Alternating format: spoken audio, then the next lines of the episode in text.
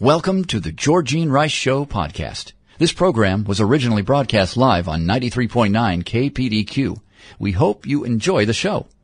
Well, good afternoon and welcome to the Wednesday edition of the Georgene Rice Show. Rice Show, enunciate. Eight minutes after four o'clock is our time. Clark Hilton is engineering today's program. James Blend is producing. Well, I have to tell you, there's so much going on. It's been very difficult to try to keep track of it all and to try to explain it in a way that it makes some sense because some of it, quite frankly, doesn't make a lot of sense. But nonetheless, if I were dependent, my life, my future, and my hope were dependent on what's going on in Washington, I would be despairing right about now. Fortunately, my hope does not lie anywhere near Washington, D.C., for that matter, terra firma, but that's a whole other uh, subject, I do want to try to bring uh, bring you up to date on some of the things that are happening and uh, make some sense of them. We'll make the effort. Also, today we're going to talk with Joshua Chatraw. He's the author. Uh, he's a PhD. He's the author, I should say, co-author of Apologetics at the Cross: An Introduction for Christian Witness. This is a serious book on apologetics and why it's important for us uh, to understand um, the call for uh, for all of us to engage in it. So we'll talk with him uh, later this hour. Well, President Trump warned the Kremlin today not to retaliate against any U.S. strike on Syria in the aftermath of that deadly chemical weapons attack that was orchestrated by the Assad regime. At least that's what we think. Uh, in a moving tweet, Trump referred to Syrian President Bashar Assad as a gas killing animal. That's a quote.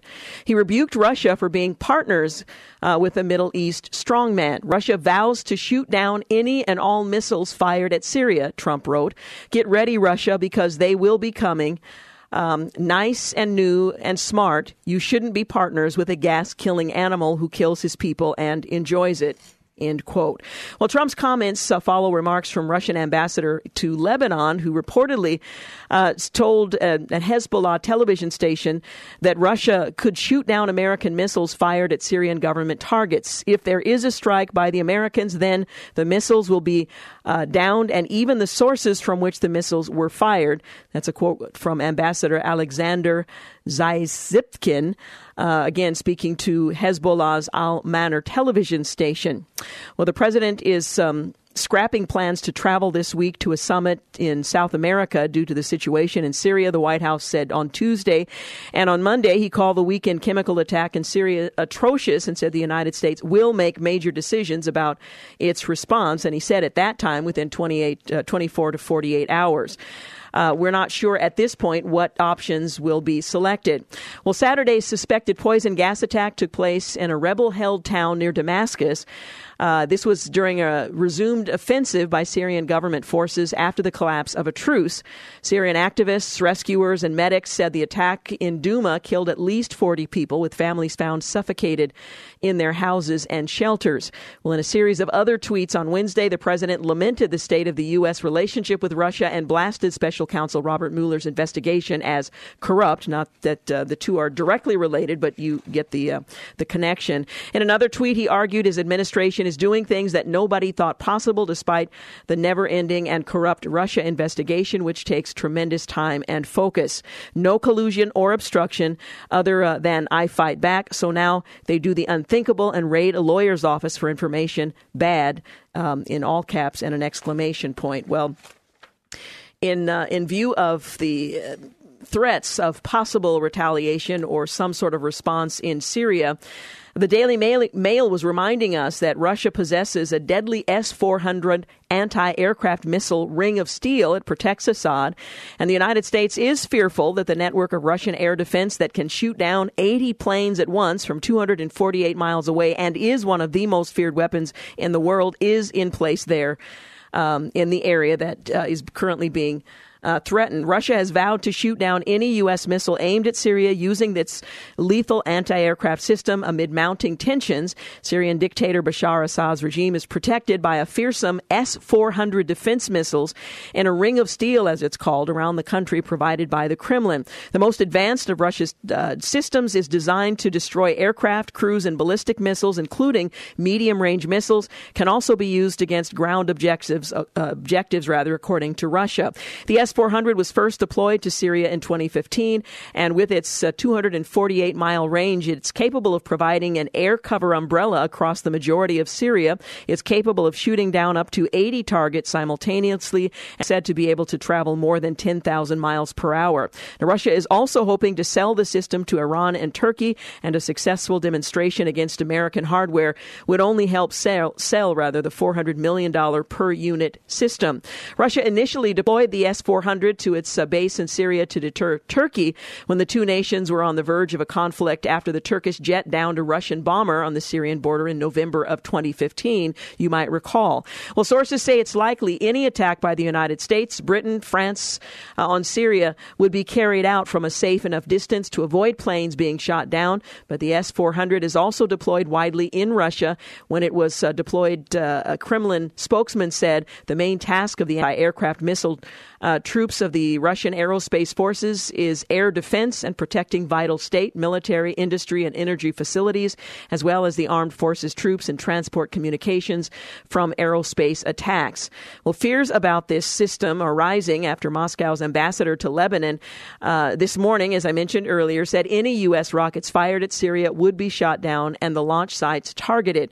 The president of the United States responded with an incendiary tweet. I won't repeat. He was referring to the uh, gas attack that took place in Syria. So things are escalating there. It's not altogether clear what the United States or others, um, the UK or France, are likely to do in that um, in that arena. Uh, but there certainly is a great deal of concern about the potential for escalating violence there. Now, we're going to take a break. When we come back, we'll talk a bit about uh, some of the questions that are emerging from the FBI raid on the Trump, uh, the president's attorney. He's actually been associated with the president for about a decade, but we'll talk about uh, some of the questions that have emerged. Also, later this program, this hour, we'll talk with Joshua Chatraw. He's an, a uh, PhD and co author of Apologetics at the Cross, an introduction for Christian witness. We'll be back. You're listening to the Georgene Rice Show podcast. It's aired on 93.9 KPDQ.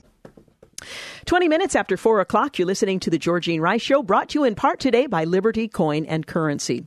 Also, Dr. Joshua Chatraw will join us later this hour. Apologetics at the Cross, an introduction for Christian witness. Well, the FBI raid on the office and home of President Trump's personal attorney, Michael Cohen, raises constitutional concerns and issues about the future of key Justice Department officials, including the Attorney General and the special counsel. Here are some questions that have been uh, posed uh, that we might consider uh, as we observe what's happening there, not really knowing enough to know whether or not it's warranted or crosses the line.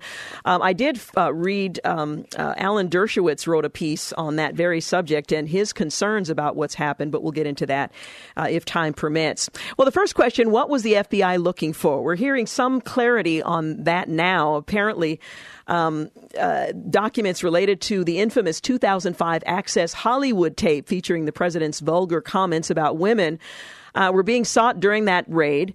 Um, and uh, uh, the president's personal attorney uh, apparently has some of that information. The search was aimed at obtaining evidence that Michael Cohen attempted to suppress harmful material about uh, candidate Trump ahead of the 2016 presidential election. Multiple people briefed on the warrant reportedly claimed. Well, FBI agents were reportedly seeking records regarding payments he also made uh, or allegedly made to pornographic movie star Stormy Daniels and another Playboy model, and this is the attorney. The president has denied uh, knowing anything about or participating in that. Search warrants were issued uh, for documents related to uh, $150,000 payments to one, $130,000 payments to another.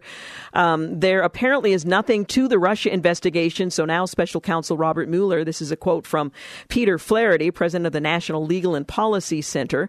Uh, so now uh, Robert Mueller has to uh, go after this tawdry matter uh, that is way beyond his mandate. Well, the payment um, to these two could be construed as an illegal in kind campaign contribution, some legal observers say, coming as it did shortly before the 2016 election.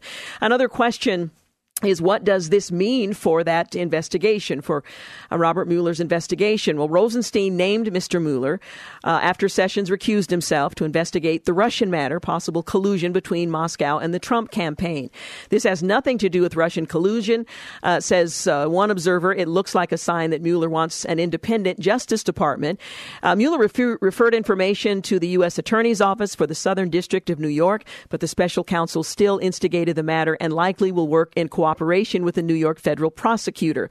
The investigation is out of control, Mr. Flaherty suggests. This is beyond political appearance. This is a constitutional crisis challenging the executive authority of the president.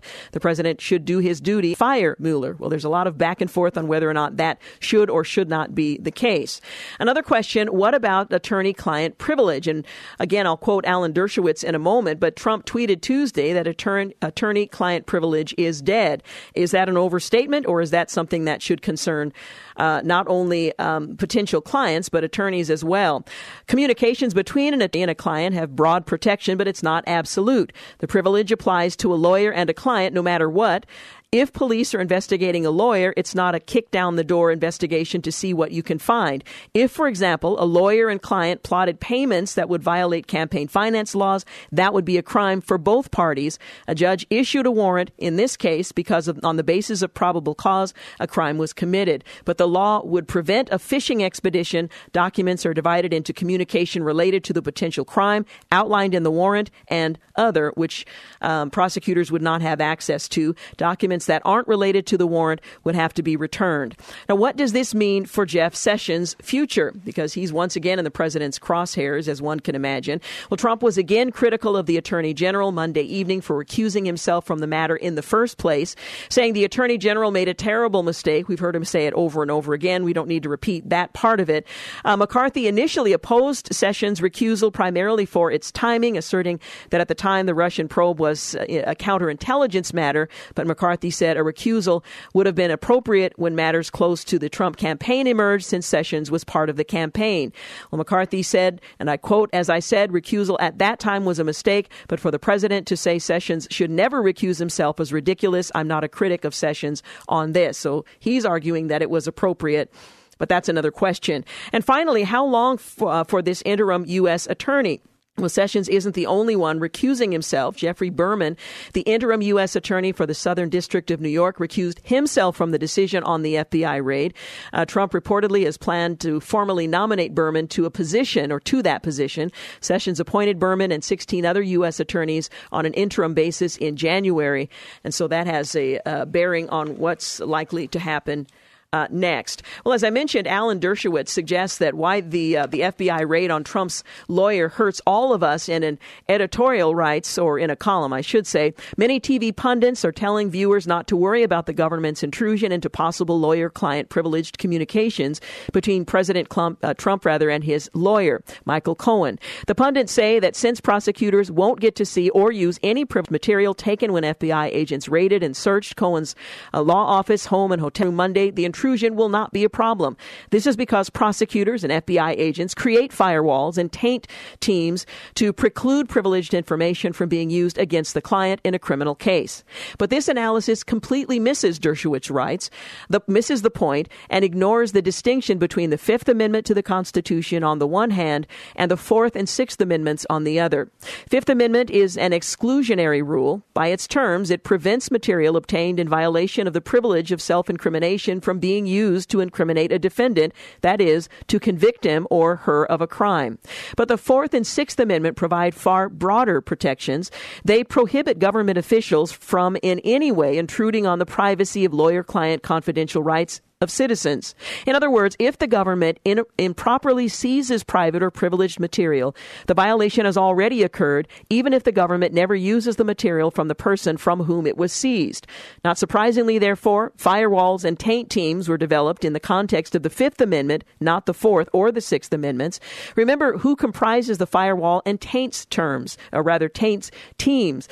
Other FBI agents, prosecutors, and government officials who have no right under the Fourth and Sixth Amendment even to see private or confidential materials, regardless of whether it is ever used against a defendant.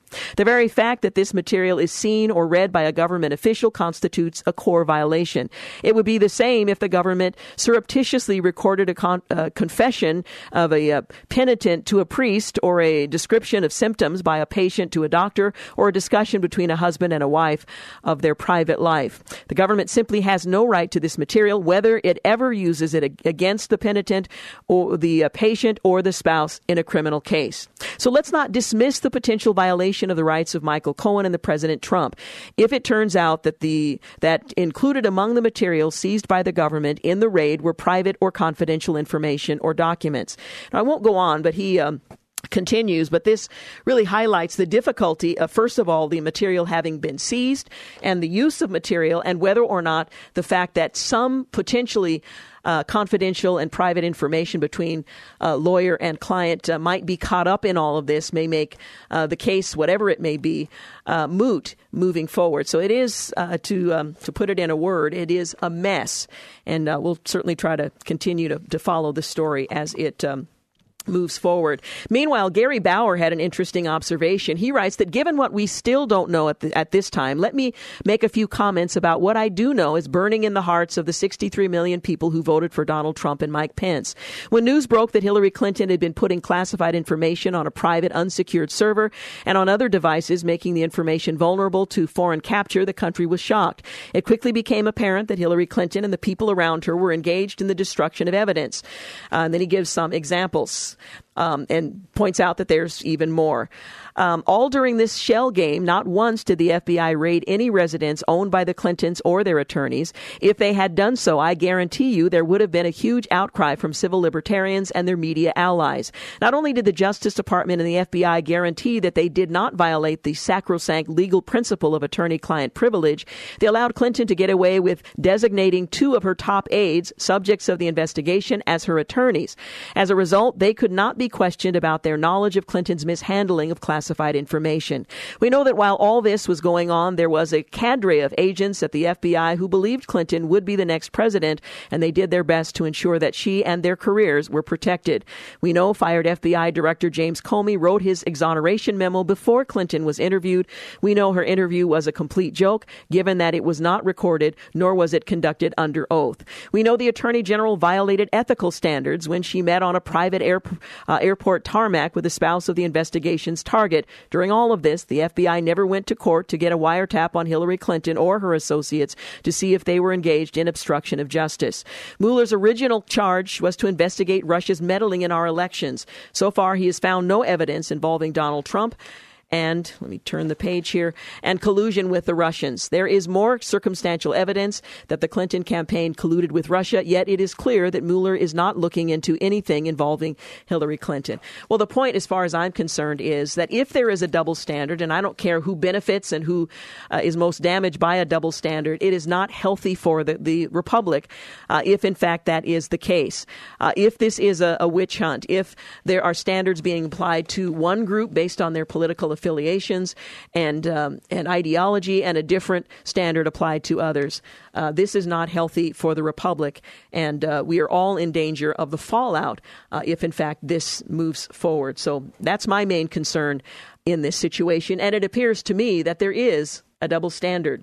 31 minutes after 4 o'clock, you're listening to The Georgene Rice Show.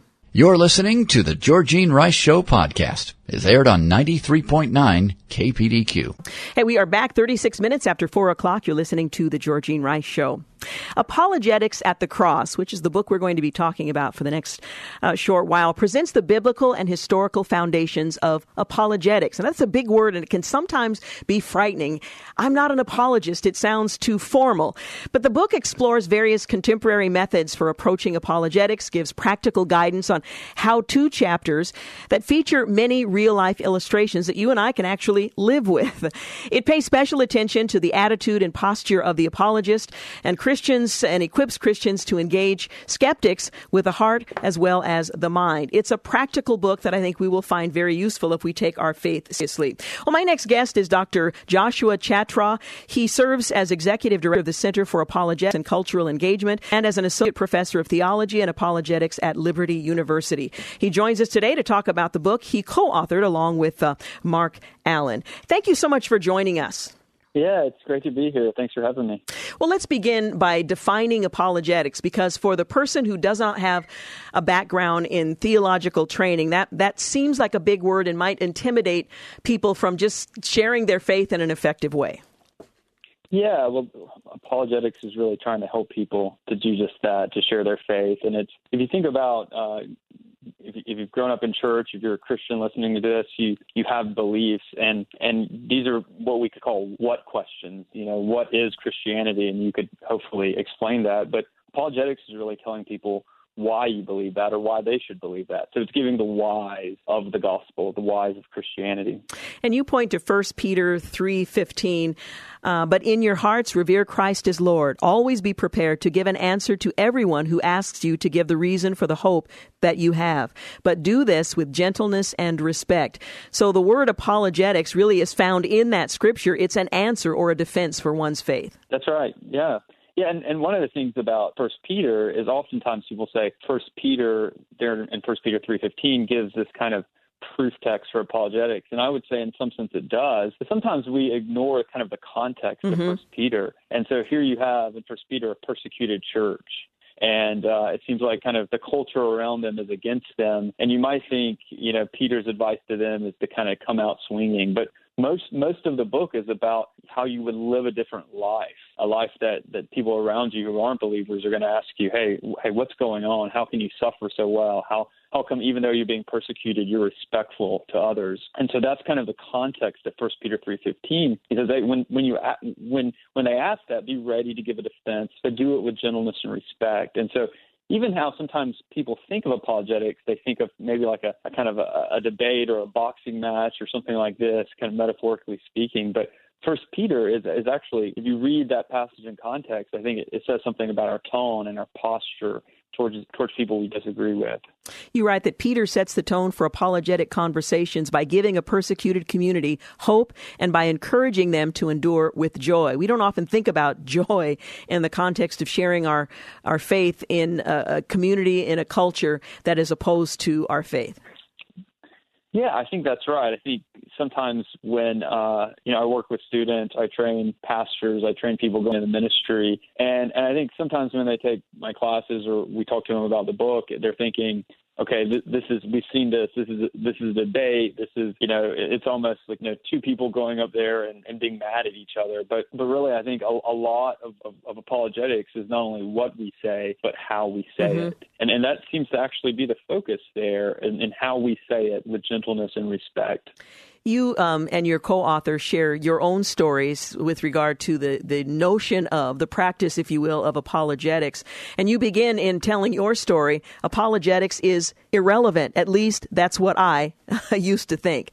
Uh, tell us yeah. a bit of your story. Yeah. Well, I, I was a I was a Christian, and I was I was actually at a state a state university. I was, I was playing soccer, and I was the only Christian on the team. And so I would uh, I was just kind of share my faith, and that's that's what I did. And kind of in the culture, I mean, most people didn't accept that, but they weren't necessarily hostile. It was just kind of like, hey, that's uh, you know not not not really for me kind of thing. Um, and it, it was really it was really when when I, I actually took a, a class with a with a professor who was kind of skeptical towards the New Testament that I began to think, oh my goodness, he's raising questions and I don't even know how to answer these questions.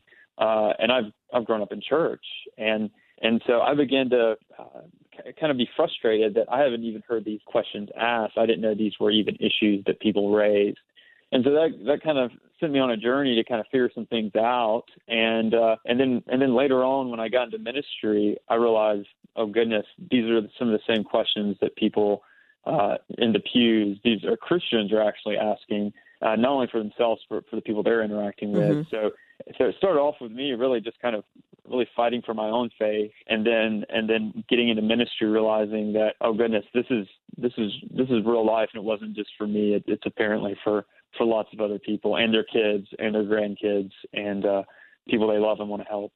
You make the point that our world has changed not only on the streets and in the halls of academia, but also in the pews of the church, uh, and that the situation in the West has changed drastically since the days of Calvin, for example, and that doubt of that day existed within a societal framework of belief. Things have changed for us in the 21st century.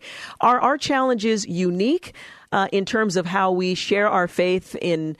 Uh, in an environment where belief is not simply accepted and doubt is is uh, a subject, but not outside of the context of a belief in God.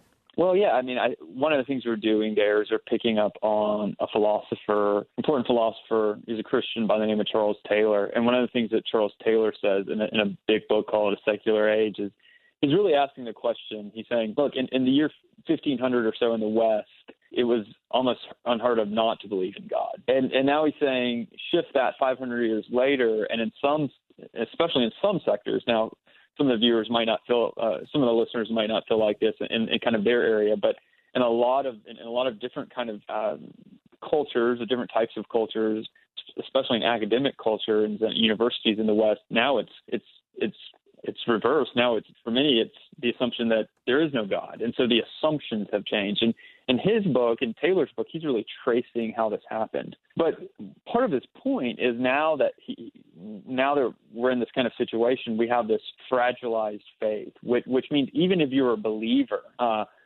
in, in many cases, it's even the believers that have doubts. And but he says actually the other, it's also on the other foot too. A lot of uh, so-called atheists or skeptics, they actually have some doubts themselves about their atheism. And so he's saying, hey, this is also this is a challenge for the church, but there's also these kind of uh, these points, these pressure points, even with atheists and unbelievers, where where they have some doubts about their their unbelief that you can kind of press in on.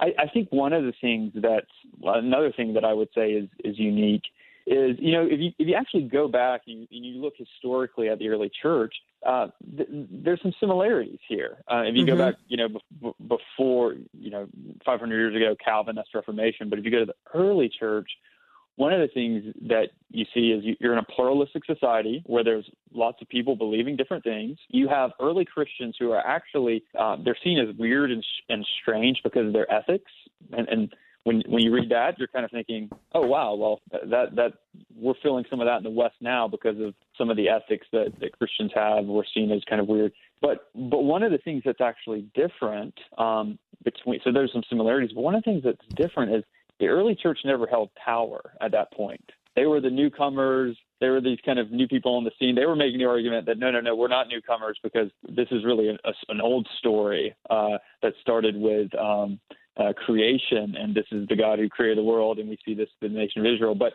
but in some sense, they were seen as the new kids on the block. But now in the West, the church is seen as well. Well, they're kind of been around and they've held power, and the story is, you know, they've they've abused power. And so one one one of the challenges for the church, one of the challenges for Christians today in apologetics is now we don't just have to say this is true, but in a kind of a unique way, we have to make the argument that Christianity is good and beautiful. Yeah, yeah. And so that's a unique challenge for us today. We're going to take a quick break, but we will continue our conversation. Again, we're talking about the book Apologetics at the Cross, an introduction for Christian witness. Joshua Chatraw, PhD, is our guest. We'll be back in a moment. You're listening to the Georgene Rice Show podcast. It's aired on 93.9 KPDQ. 50 minutes after 4 o'clock, you're listening to The Georgene Rice Show. Continuing my conversation with Dr. Joshua Chatraw. He's the co-author of Apologetics at the Cross, an introduction for Christian witness. Now, the book is divided into three parts. First, the foundation uh, for apologetics at the cross, a theological structure for apologetics at the cross, and the practice of apologetics at this, the cross.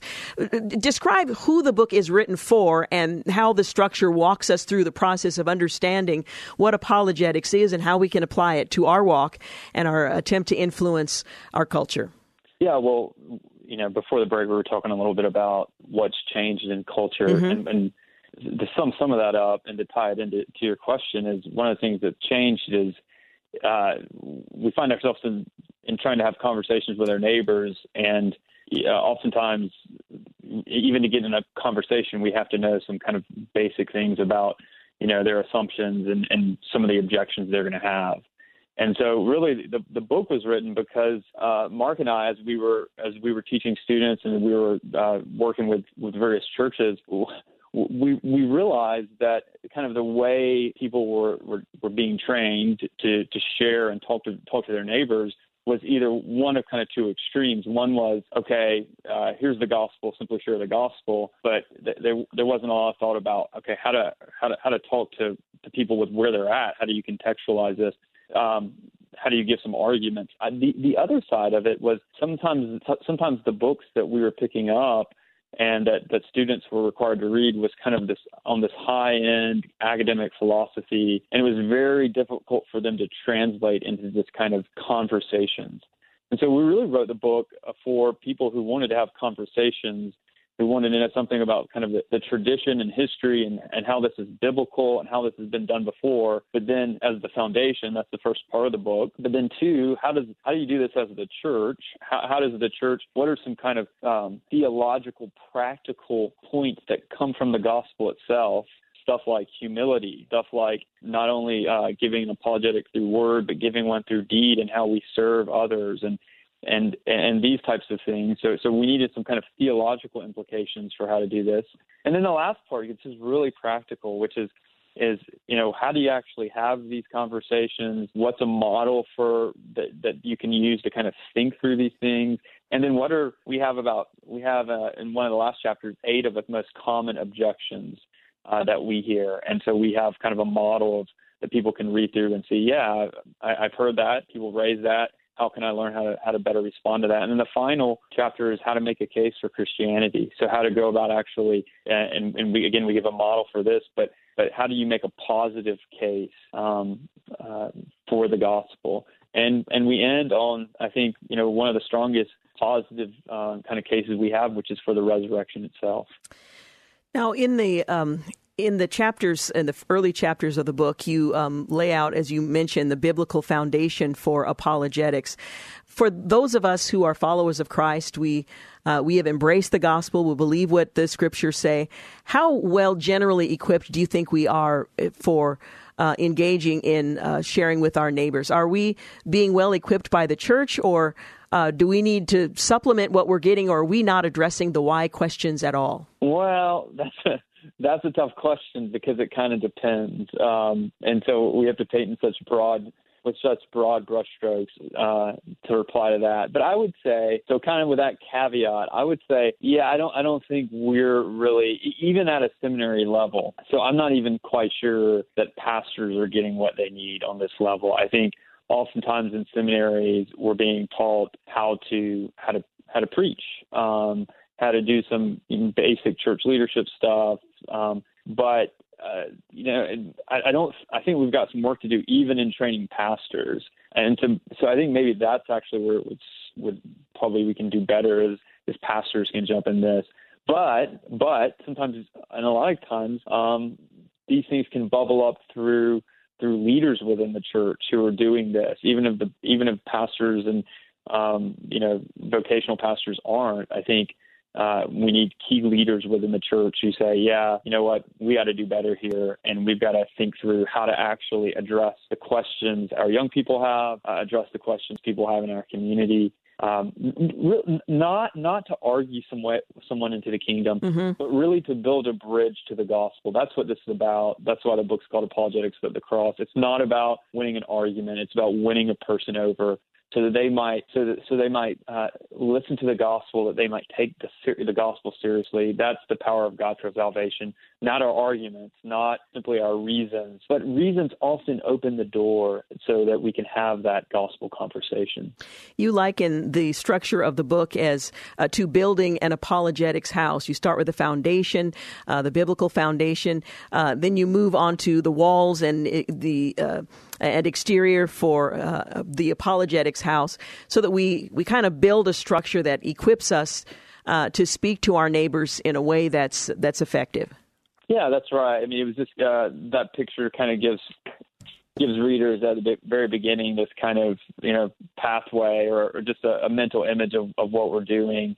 and and especially at the beginning because it, you know we spend a couple chapters just saying, hey, what's what's going on in the Bible. And one of the things we we we try to draw out there is that the Bible has all of these types of apologetic ar- arguments in, in ways we we might not even normally think about. And one of the things one of the things that the Bible does is it's it's so contextual to its different situations. And so what I mean by contextual is that um, it uses language from that culture that people would understand.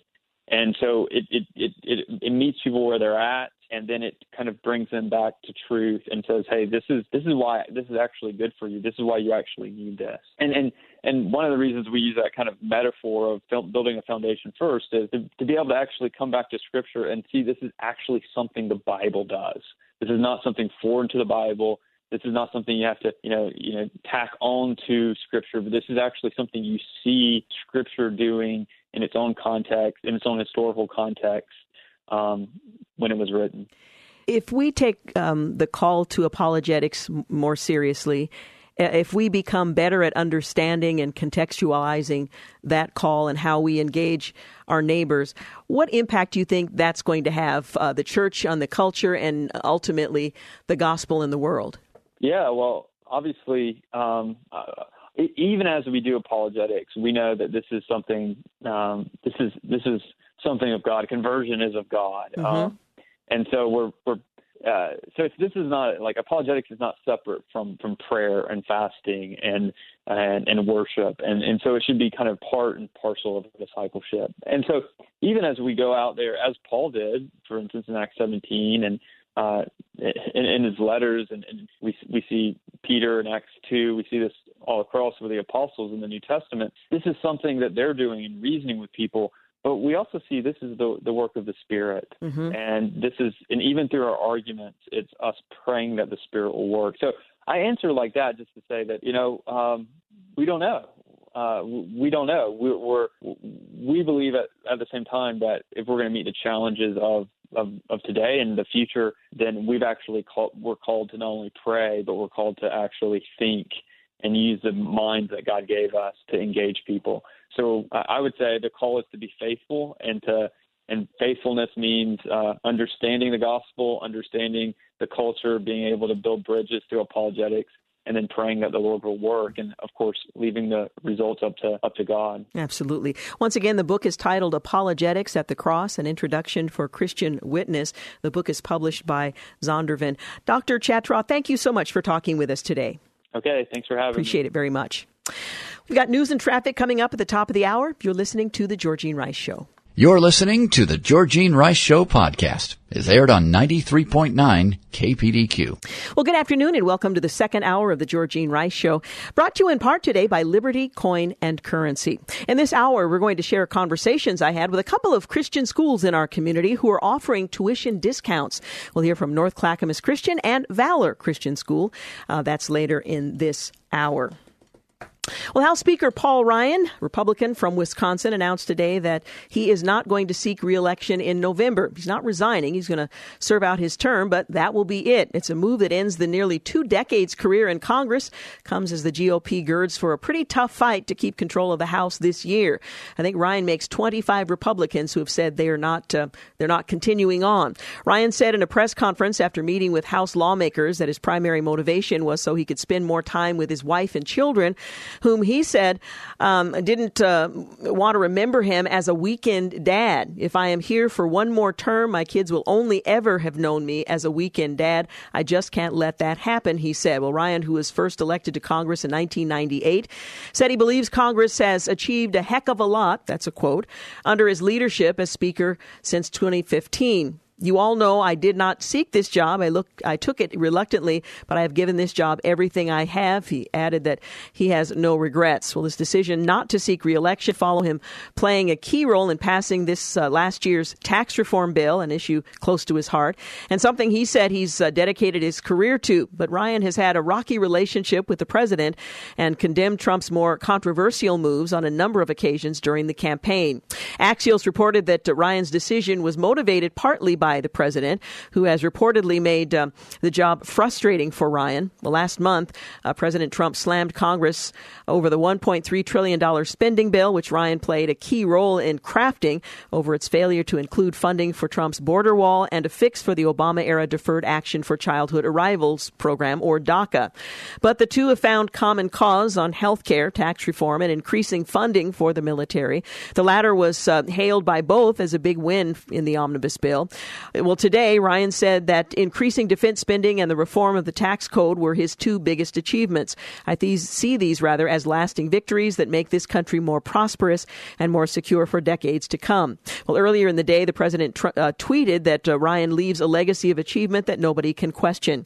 Well, his counterpart in the Senate, Majority Leader Mitch McConnell, said Ryan's legacy would be that of a transformational conservative leader, citing tax reform and security uh, increasing uh, security increased uh, funding for uh, for the military. That results have been beyond impressive, McConnell went on to say, capping off a remarkable 20 year career in Congress.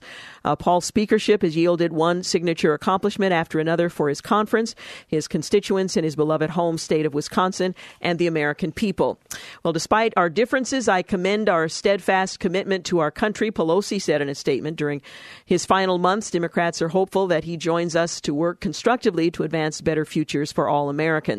Well, the Democratic Congressional Campaign Committee said that Ryan's retirement was a sign of defeat for Republicans in November, saying Speaker Ryan sees what is coming in November and is calling it quits rather than standing behind a House Republican agenda to increase health care costs for middle class families while slashing Social Security and Medicare, which, by the way, he didn't advocate, to pay for his handouts to the richest and largest corporations. Tyler Law speaking on their behalf. Unfortunately for the many vulnerable House Republicans that Paul Ryan is abandoning, he went on to say his historically unpopular and failed policies uh, will hang uh, over the re-elections like a dark cloud. Well, Ryan ran in 2012 as uh, GOP presidential nominee, Mitt Romney's running mate.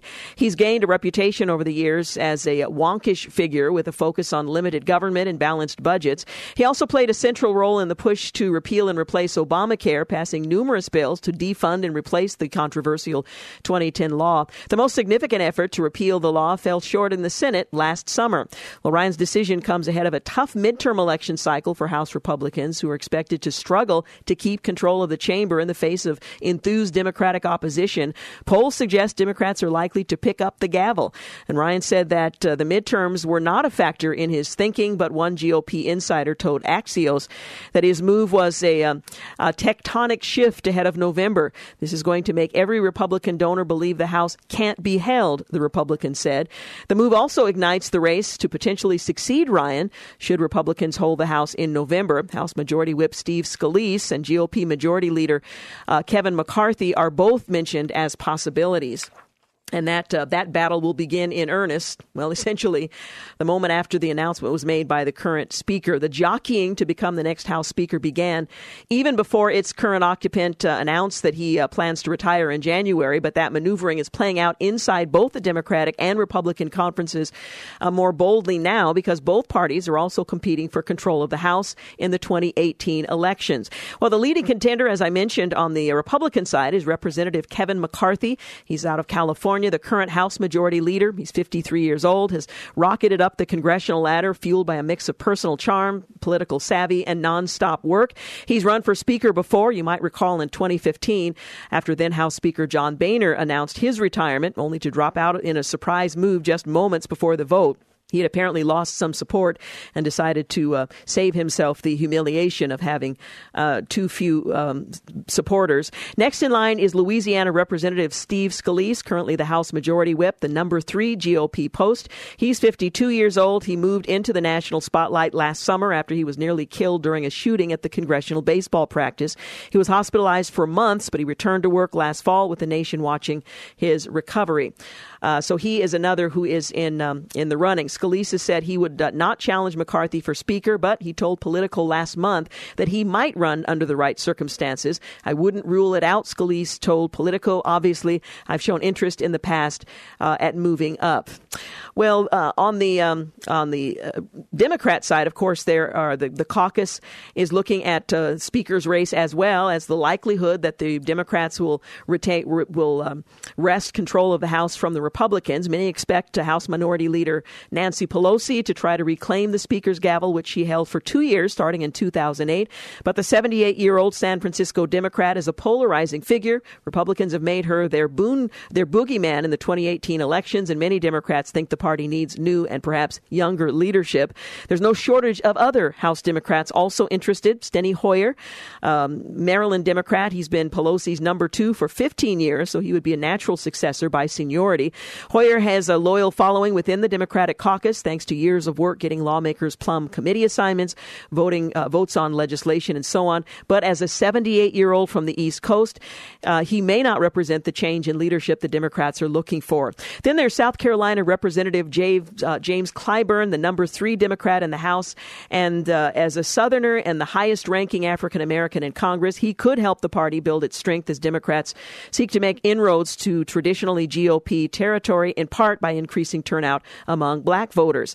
But Clyburn is also in his late 70s. He's been in Congress for more than two decades, so he may not be uh, the right choice there either. Representative Joseph Crowley, a New Yorker who chairs the Democratic caucus, has also been positioning himself as a possible Pelosi successor. Like the other candidates, um, the other contenders, he's been uh, raising money for his party, campaigning for Democratic challenges uh, across the country. And at 56, he could satisfy the demand for a younger leader, even though the 10 term Democrat is not exactly a fresh face there. And as with the GOP field, lesser known Democrat contenders could also emerge. Representative Tim Ryan out of Ohio, for example, mounted a long shot challenge to Pelosi um, after the 2016 elections.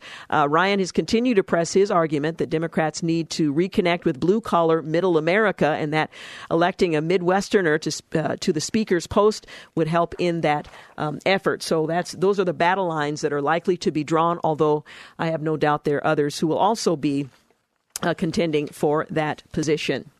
Well, President uh, Trump signed an executive order yesterday to that aims to add and strengthen work requirements for public assistance and other welfare programs, something like what we saw under the Clinton administration. The order signed in private promotes common sense reforms that policy advisors Andrew Bremberg said would reduce dependence on government programs. Part of the president's efforts to create a booming American economy includes moving Americans from welfare to work and supporting and encouraging others to support common sense reforms that restore American American prosperity and help them reclaim their independence, he said. Again, that's Andrew Bremberg, a policy, a policy advisor. The order focuses on looking for ways to strengthen existing work requirements and exploring new requirements for benefits such as food stamps, cash, and housing assistance programs.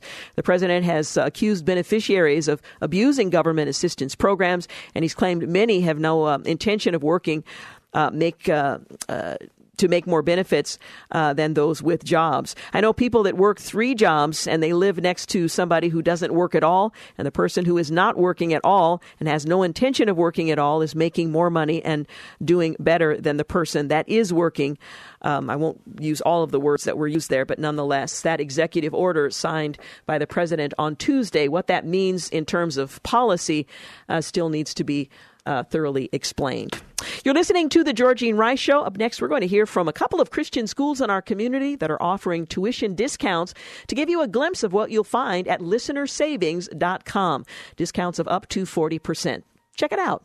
You're listening to the Georgene Rice Show podcast. It's aired on 93.9 KPDQ. Well, I'm delighted that we are featuring a number of Christian schools in our community as part of our school tuition listener savings program and wanted to focus our attention today on North Clackamas Christian School. Now, at North Clackamas Christian, they partner with Christian parents in providing students with a biblically based education and they pursue excellence not only in spiritual but also academic, artistic, and athletic programs, training young people to serve Christ daily. And I'm delighted to have with us now the administrator and superintendent of North Clackamas Christian, Tim Tutty, and uh, to give you an opportunity to learn a little bit more. Welcome back. It's a pleasure to have you with us. Uh, thank you, Georgene. It's a pleasure to be on the on the air. Well, let's begin by giving you an opportunity to tell our listeners why they should consider North, uh, North Clackamas Christian School in Oregon City for their sons and daughters or grandkids. Well, we're a, uh, a small private Christian school. We've been around since uh, 1973, quite a long time. Um, and we provide uh, a college preparatory education. We're a pre preschool through 12th grade. Um, our program has been growing, but our class sizes are small. Uh, we do focus on uh, on the spiritual aspect as much as we do the academic. We do train kids to serve Christ daily. So we found that um, this has been a place that uh, many of these children thrive in. Uh, they have um, right now we have uh, parents and grandparents who went here originally when the school started, and their grandchildren are still going mm. here. So uh, we're really excited about uh, the direction this school is going, and we're very proud of our programs, our teachers, and our students. I know for a lot of parents and grandparents, the concern is if I send my child to a private school, are they going to get the kind of academic rigor that we're looking for or that we might expect in a public school setting? How does North Clackamas Christian compete in that area? Well, first of all, we're a standards-based school, so we we uh, design our curriculum and our instruction on on um, academic standards. Many of our teachers are actually from the public school system. We've hired them out of public schools, and they have been trained. All of our teachers are certified, and most have a master's degree. Um, uh, our curriculum is, is very carefully designed. As I mentioned, it's a, a college preparatory program at the college at the high school level, but that does not necessarily mean that all of our students go on to college. Mm-hmm. The majority do, of course. But uh, you know, we found that they are. We, our programs are very strong. We've we've had national merit scholars here. We've had uh, people who've gone on and done very well in college and university. So um, yeah, it's, it's a great school to send your child. It's uh, and it's a wonderful uh, program in terms of their spiritual growth and, and, development. Well, that's the next question I wanted to ask you. The, the name of the school is North Clackamas Christian School, and uh, obviously uh, parents are concerned about how uh, the Christian faith is going to be included in the academic program. So, talk a little bit about how the Christian faith is communicated in regular classes and extracurricular activities, and how that emphasis is made.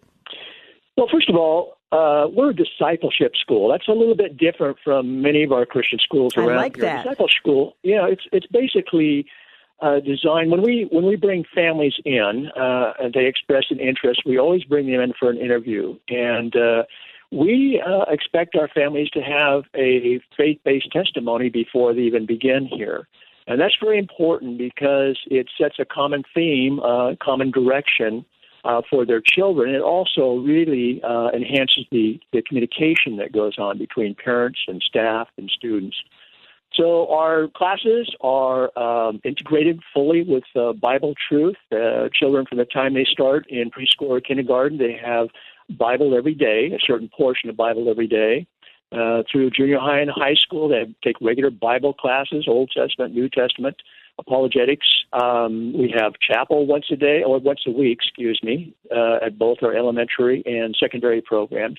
So it, it's pretty pretty heavily integrated with uh, with with Scripture and Bible all the way through. We we open our day each day with prayer and we close with prayer. So it's a wonderful place to be if you're a Christian parent. Mm. And I love the emphasis on working with parents and continuing what these young people are presumably getting at home because this is a household committed to faith. Absolutely. Absolutely. And that's really the focal point of our school. We pride ourselves in being academically focused. And our students do quite well on ACTs and SATs when they're ready to go on to the next stage. But our real emphasis really is on building and helping children and students to learn to serve Christ in their daily life beyond high school, beyond, you know, as they go through life. That is our primary focus. And I think we're fairly successful in that. Now, one of the things I often hear when uh, people are talking about uh, private Christian education is that they're concerned that their child isn't going to have some of the experiences they had, for example, in athletic competition or exposure uh, to the arts. But North uh, Clackamas Christian School really provides a fine arts program and classes and opportunities for athletic competition that rival, I think, uh, any place else. Tell us a little bit about that aspect of the school. Oh, absolutely. We have a uh, wonderful co-curricular program. Uh, in our sports program, we have uh, three sports in the fall. We have cross country, soccer for girls and boys, volleyball. Our winter program is basketball, and in the spring we have track and baseball. And last year was our first year of baseball. We actually teamed up with uh, another local Christian school, Country Christian, to, to form a team. But we compete at the 1A and 2A level. Uh, in music, uh, we have two wonderful instructors, highly trained. We have a, a great band and choir program. Our, our choir program actually has won the 1A, 2A state championship two years in a row now, and they're headed for their third try this year. Um, they also have participated in the uh, singing Christmas tree for the last couple of years. So they and I have enjoyed them every year. yeah, they're, they're wonderful. We we enjoy, and they are ambassadors for our school. Quite honestly, they spend a lot of time in the community uh, not just entertaining, but also spreading the word about our school and what it's about. Well, we're excited because uh, we are partnering with Christian schools in our community, including North Clackamas Christian School. And right now, North Clackamas is extending some tuition uh, discounts for kindergarten, elementary school, and junior high. And we would encourage you to go to the website kpdq.com to learn more about um, these savings. If you've thought about sending a son, daughter, or grandson or daughter to a private Christian school in Oregon City, we would encourage encourage you to check out North Clackamas Christian School and find out what kinds of uh, discounts you can enjoy through this uh, this program. Uh, also, I would encourage you to go to the website to learn more about uh, North Clackamas Christian School. They're located in Oregon City. You can check them out online at ncchristianschool.com. That's ncchristianschool.com or uh, phone 503 655 5961. 503 655 5961. Now, for any parents listening who are interested in learning more, perhaps visiting the campus or talking with you or someone there, what's the best way for them to do that? Well, the best way is probably to check our website. Uh, that gives you a lot of information. But beyond that, just giving us a call because we uh, give tours here. We'll let their children shadow one of our classes for a while if they want to, and we have a coordinator here that will meet with them and answer questions. I'll be here. I generally meet with all the new parents before they even do the interview. So there's a lot of opportunities, and we're open year round. Other than two weeks during summer and, and during the regular holiday times, we are here. We accept students and parents all year long. So you can just pop in, give us a call first, and we can give you the grand tour and answer your questions. Again, that website is uh, nchristianschool.com, uh, nchristianschool.com, or the number 503 655 5961. Well, I am so um, grateful for your commitment to children in the Oregon City area, in our community, training them up in the way that they should go, partnering with parents and uh, sharing their faith uh, with these young people so that they do live a, a, a Christian life that is integrated from their early days right up through adulthood. And uh, again, I appreciate your commitment uh, to serving. Well, thank you, Georgene. I appreciate it. It's a real pleasure. Again, Tim Tutty is the administrator, superintendent at North Clackamas Christian School in Oregon City. You're listening to the Georgene Rice Show. We're going to take a quick break, but we will be back. You're listening to the Georgene Rice Show podcast is aired on 93.9 KPDQ. It has been a real delight for me as we are focusing on our listener savings, in which some of the Christian schools in our community are offering uh, tuition discounts to highlight and feature some of these schools that are doing extraordinary work in our community. Today we're going to talk with Angie Taylor, who is the head of school at Valor Christian School International. And they're located in the Beaverton area uh, in Living Home, uh, Living Hope rather, Fellowship Church. And I am just delighted once again to draw our attention attention to uh, the leaders that they are developing and training at Valor Christian School International. Thank you so much for joining us. Thank you, Georgene. I appreciate the invite. Now, Valor Christian is a, it really was a dream of yours for some 20 years before God opened the door for this school to uh, to open its doors. Yeah, that's that's actually really true. Having been a part of education, both public and private, for about 24 years, really started seeing some gaps in the system that I felt like we could address in uh, more innovative ways. Now, let's talk about what sets Valor Christian School International apart from some other schools in the community, uh, because you all are doing some very unique things. We are actually. We're in. In fact, it's interesting that uh, the timing of this call is great. We are just getting ready uh, next week to launch our high school students literally all over the world. We have a team going to India, a team going to the Philippines, a team going to Haiti, and then a team staying local here in downtown Portland to do both education work as, as well as missional work. And that really is a stream that runs all the way through uh, Valor Christian School International, whether we're talking about the high school students who are going abroad or ministering here at home, but also they're responsible and in helping to train and involve the younger students as well. Correct. It, uh, the school itself, K through 12, is all really focused on how do we add value, how do we contribute to the community around us as well as abroad. I think at the end of the day, what I kept finding was running into people that loved the idea of being part of something bigger, helping community, helping, you know, on a global scale, but really didn't know how to do that. And at the end of the day, as a parent, by the time you've worked, you go home, help your kid with homework, and do their after school sport. What you find is there's just not enough time or money so our thought with Valor is how do we uh, put our community on mission as a whole and, and make it one place to come where we can all engage on mission. One of the distinguishers of our school is we are a one to one school, which mm-hmm. means for one tuition, we're sponsoring a student in a developing nation into education. And so, what that means is right now we have um, 92 kids in Kenya being sponsored into education, 80 kids in Haiti, 80 and uh, 70 kids in the Philippines receiving education that didn't have access to education prior to Valor starting. And each of your students is paired with a student in need of education in one of those areas of the world. Correct. That's correct. Remarkable. We do a lot of Skype phone calls. It really is about global relationship.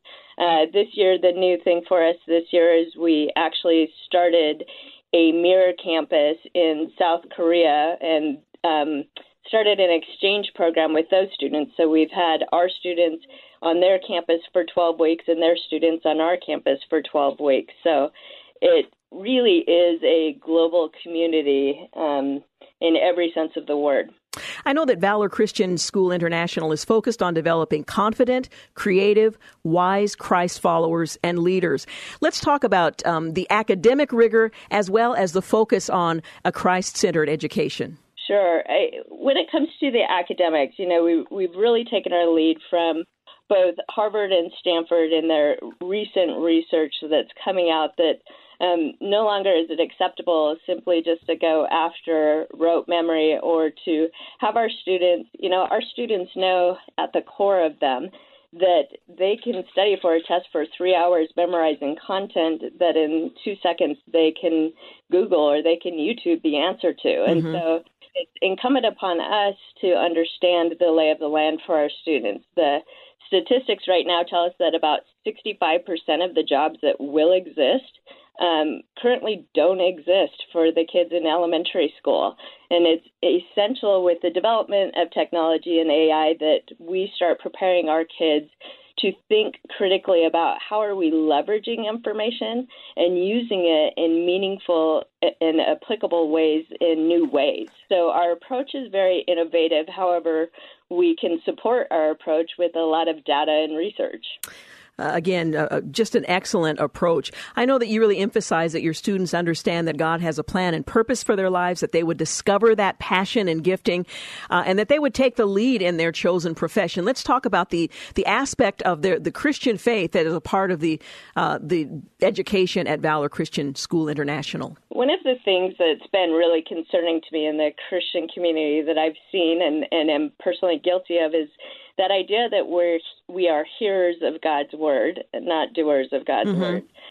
And um, you see that a lot in the education and training of our kids, where we're doing a great job of telling our kids about the Bible and having them memorize the Bible. But where are we asking them to put into practice and giving them opportunities to train them to be transformers of culture? You know, where are Jesus at at while he was here on earth was a disruptor. He was constantly making bridges and pathways for people to come to know him. And it's imperative that we prepare our students with a testimony on their lips, but also give them opportunities to serve, to minister, to be action oriented in their faith.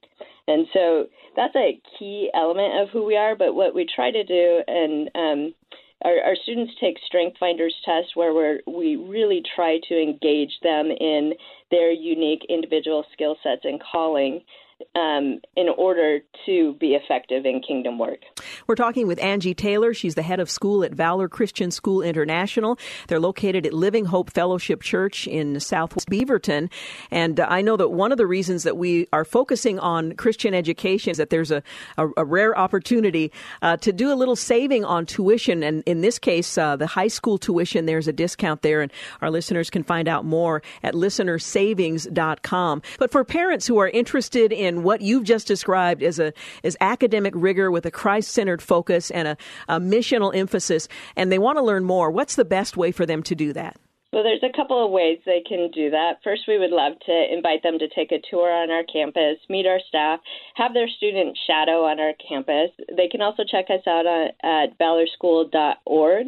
Uh, we also have a Facebook presence that would give you a good flavor and feel for who we are as a school. Again, that's valorschool.org. Uh, and the Facebook page, just Valor School? Yep, Valor School International. Valor School International. Well, before we uh, end our conversation, let me just give you an opportunity to speak to our listeners. Why should they consider their sons, daughters, grandchildren? Uh, why should they consider, rather, Valor Christian School International for them? Well, I think this. I think we're handing our world, our kids, a world in crisis, and if we are not equipping and empowering them to step into those places to solve problems, then we're not preparing them well for the world that we're handing them. The the reality is is in knowing Jesus, we have wisdom from the very throne room of God. And because of that, our ability to speak light and to speak truth into the places in the world, into some of the most major crises of this world, is pretty profound. And I think it's imperative that uh, uh, your, everyone's child is part of a school that is actively engaged in equipping and empowering their child to step into their place, their God given place in the world.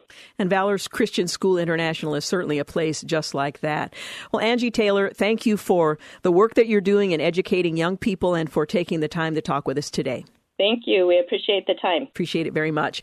Again, Valor Christian School International, their website, valorschool.org, or on Facebook, Valor School International, um, uh, there. Now, you can also go to listenersavings.com, and there you're going to find uh, a list of um, tuition discounts. Valor School, they've sold out on a couple of them. They still have tuition discounts, I believe two of them available for their high school tuition, and you can learn all the important details about that at listenersavings.com You're listening to the Georgene Rice Show podcast. It's aired on 93.9 KPDQ. We're back. You're listening to the final segment of the Georgene Rice Show. I want to remind you, in light of the last two segments, that there are still uh, tuition discounts available, and uh, to avail yourselves of them, you need to go to kpdq.com.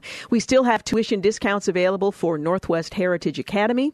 Western Mennonite School, West Hills Christian School, Valor Christian School, and North Clackamas Christian School. Two of them you heard from earlier today. So check that out, listenersavings.com. Christian education for your child might be more possible than you thought. Well, it broke my heart in, in view of all of the controversies that are swirling around us. Um, uh, that Christianity t- Today confirmed that Bill Hybels has now stepped down as senior pastor of Willow Creek Community Church. That's the Chicago area megachurch he founded some 40 years ago, citing the controversy over some recent allegations against him. And I don't bring this up to to um, uh, discuss salacious details of what may or may not have happened, but to remind us that we need to be praying for those who are in authority as well as holding those in uh, positions of authority accountable. Many of the wider Christian community have been confused by the allegations he said in a meeting in which he announced his uh, decision to retire. He said the controversy has distracted his church leaders from their mission and has hurt the church's ministries. They can't flourish to their fullest potential when the valuable time of our leaders is divided.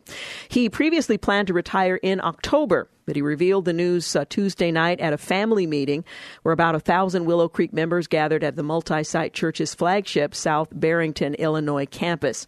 The crowd listened in silence as their longtime pastor began to read a 12 minute long prepared statement, then groaned in disappointment when he confirmed what so many of them had feared. Several voiced uh, voices shouted no across the 7,000 seat auditorium where 1,000 members were seated. Hybels will also leave the uh, board of Willow Creek Association. It's a network of thousands of churches around the world.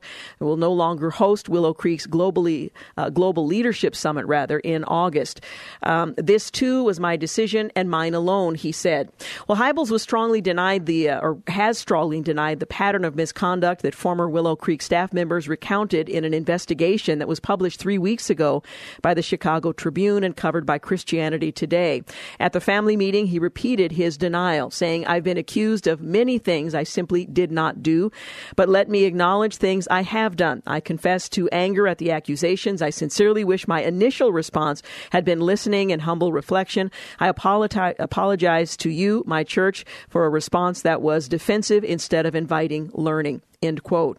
In last month's Tribune article, Hybels called the accusations flat out lies and accused a group of former colleagues, including two prominent former staff pastors, of colluding against him to ruin his reputation. Well, yesterday he told the audience that I realize now that in certain settings and circumstances in the past, I communicated things that were perceived in ways I did not intend, at times making people feel uncomfortable. I was blind to this dynamic for too long. Uh, for that, I am sorry. I placed myself in situations that would have been far wiser to avoid, he said. I was naive about the dynamics those situations created. I'm sorry for the lack of wisdom on my part. I commit to never putting myself in similar situations again. End quote. Well, Heibel said he would withdraw to consult with counselors and reflect on what God is teaching him. I have taken these allegations seriously, as have our church elders, he said. Some have been misleading and some have been false, but I have been sobered by these allegations and I am inviting counsel to help me sort through these in the days ahead. Well, after the period of reflection, Hybels plans to return to the church as a member of the congregation. Willow will always be my church home, he said, departing to a standing ovation.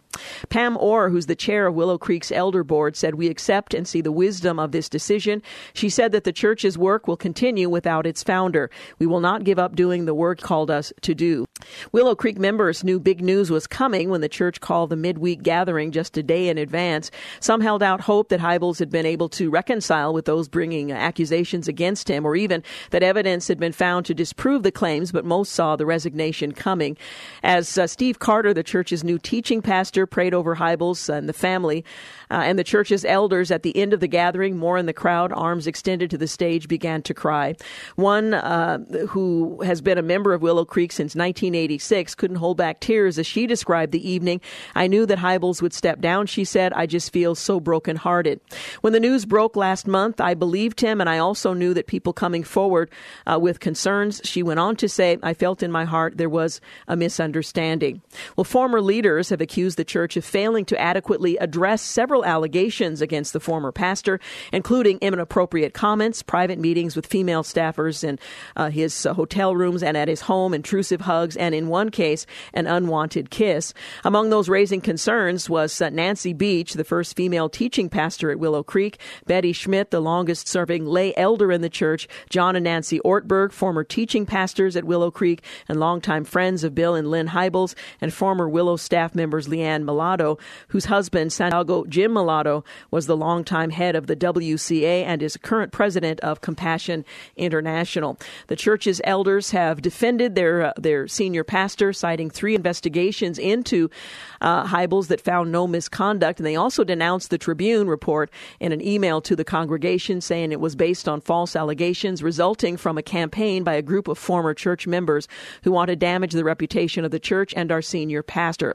I won't go on from there. There's uh, certainly more individuals who've made comments uh, on either side of the equation. What we do know now is Bill Hybels, who is the founder of the church, has pastored for 40 years, is stepping aside under a cloud that is broadened beyond the church itself, but to the broader culture and that there is a congregation that extends uh, beyond one single group of people meeting at one location, but a number of congregations under the Willow Creek heading and others associated with it through its leadership uh, summits and other um, ministries that are also being directly affected. And it is a reminder to all of us the frailty of the human flesh, whether the accusations are true or not, I cannot say. Whether or not the uh, the um, uh, critics are uh, credible or not, I, I can't say. What I can say is that we, the church, are extremely vulnerable. And if we put ourselves in situations, and I know I've I found myself making decisions that, on reflection, uh, should not have been made.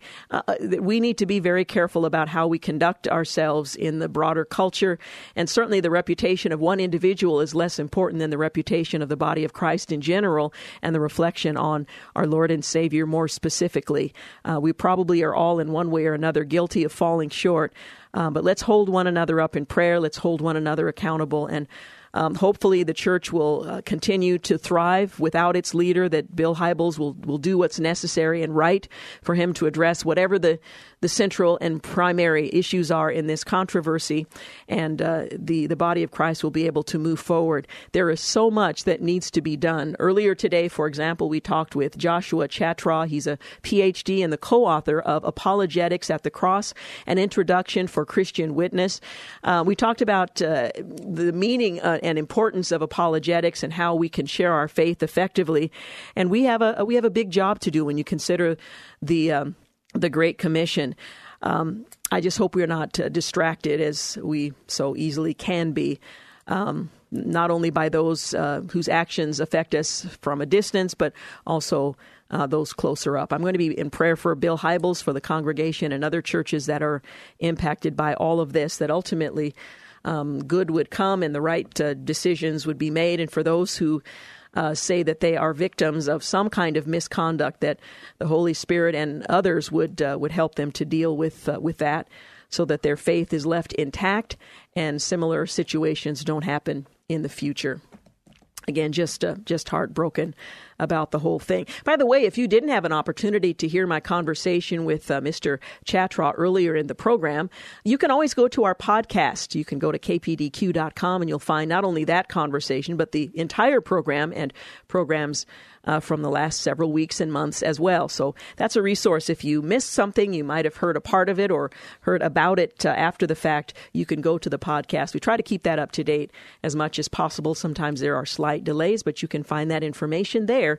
Again, at kpdq.com. Look for the Georgene Rice Show tab, and um, all those details can be found there. Well, we um, are out of time. Want to thank Clark Hilton for engineering today's program, James Blend for producing the program, and thank you for making the Georgene Rice Show part of your day. Have a great night. Thanks for listening to the Georgene Rice Show podcast. If you'd like to download a podcast of the show or would like more information on today's guests, please visit the show at kpdq.com or on Facebook. Follow the show on Twitter at grice show and like us on Facebook.